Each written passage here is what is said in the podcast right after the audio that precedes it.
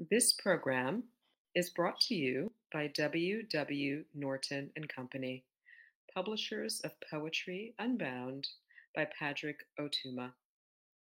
Now in paperback and featuring immersive reflections on 50 powerful poems.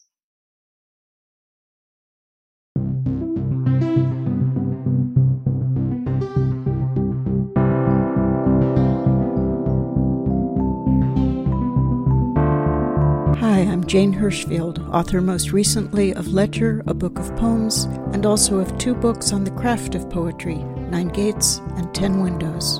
I'm honored to be the guest editor of Poem a Day for the month of April, and I so hope you enjoyed today's offering brought to you by the Academy of American Poets.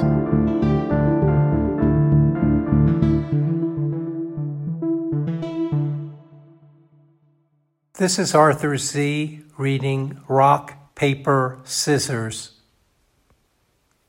Midnight snow swirls in the courtyard. You wake and mark the steel gray light of dawn. The rhythm in your hands of scissors cutting paper. You pull a blade against ribbon, and the ribbon springs into a spiraling curl when you release it. Here, no one pulled a blade against the ribbon of desire. A downy woodpecker drilled into a desiccated pear tree.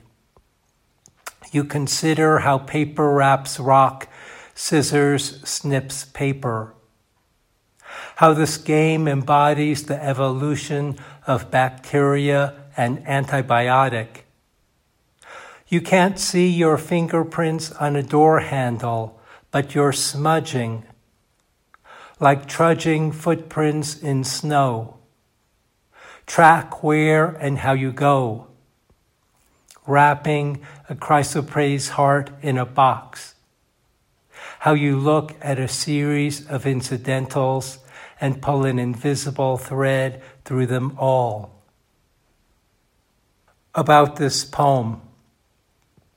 This poem emerged out of a mysterious seed. I watched snow fall and suddenly had a sensation of scissors cutting paper. In the way that the simple but enduring child's game connects rock, paper, and scissors, I tried to formally use stanzaic clusters to reveal interlocking configurations of consciousness. A Day is the original daily poetry series featuring new work by today's poets.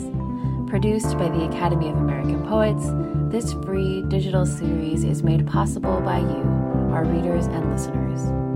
Learn more about Poem a Day, and if you can, please consider supporting this work by visiting poets.org/give.